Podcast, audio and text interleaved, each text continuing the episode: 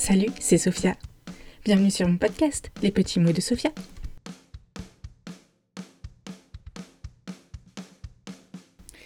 Lecture de Noël numéro 1. Une visite de Saint-Nicolas de Clément Clark Moore. Nous étions à la veille de Noël et dans tout le logis, pas une créature ne bougeait, pas même une souris. Les bas étaient suspendus avec soin à la cheminée dans l'espoir que Saint Nicolas, dans la nuit, viendrait. Les enfants étaient blottis au chaud dans leur lit, la tête pleine de rêves de sucreries. Maman avait enfilé sa coiffe et moi, mon bonnet, prêt pour une longue nuit d'hiver bien méritée. Soudain, j'entendis au dehors un immense fracas. Je bondis hors du lit. Qui est-ce qui va là? J'étais à la fenêtre en un éclair. J'ouvris les rideaux et mis le nez à l'air. Sur la neige fraîchement tombée, la lumière de la lune enveloppait chaque objet. Alors, devant mes yeux émerveillés, est apparu un traîneau miniature tiré par huit rennes menues. Voyant la fougue et l'agilité du vieil homme aux commandes, je sus que c'était Saint Nicolas dans sa houppelande. À la vitesse d'un aigle, son attelage arrivait, guidé par les sifflets de l'homme et les noms qu'il donnait. Hu, tornade, danseur, furie, fringant. Allez, comète, cupidon, tonnerre, éclair, il est temps. Au sommet du porche, au sommet du mur, filez, filez tous à vive allure. Comme les feuilles qui s'envolent avec l'ouragan, qui s'élance vers le ciel soufflé par le vent. Vers le toit de la maison, l'équipage prit son essor.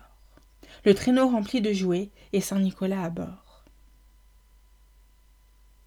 L'instant d'après, j'entendais, au-dessus de ma tête, caracoler et frotter les petits sabots des bêtes.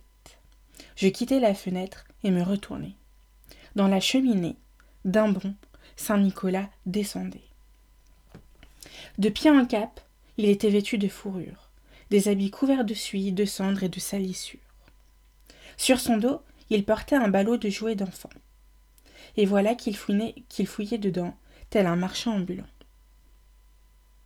Ses yeux semblables à des étoiles, ses rides des joyeux sillons, ses joues de belles roses, son nez vermillon.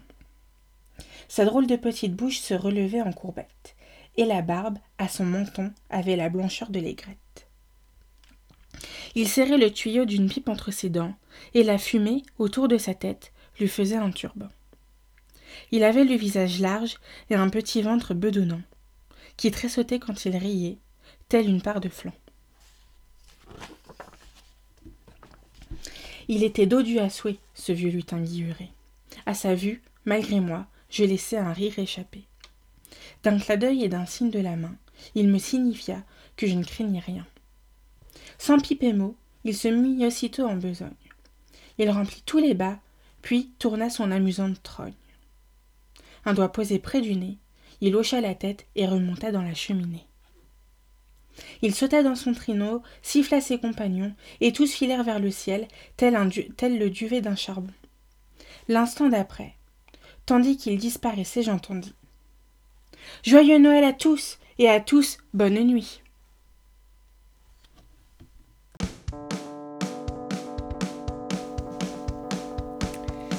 Cette lecture est maintenant finie. Je vous retrouve demain sur SoundCloud pour une nouvelle lecture.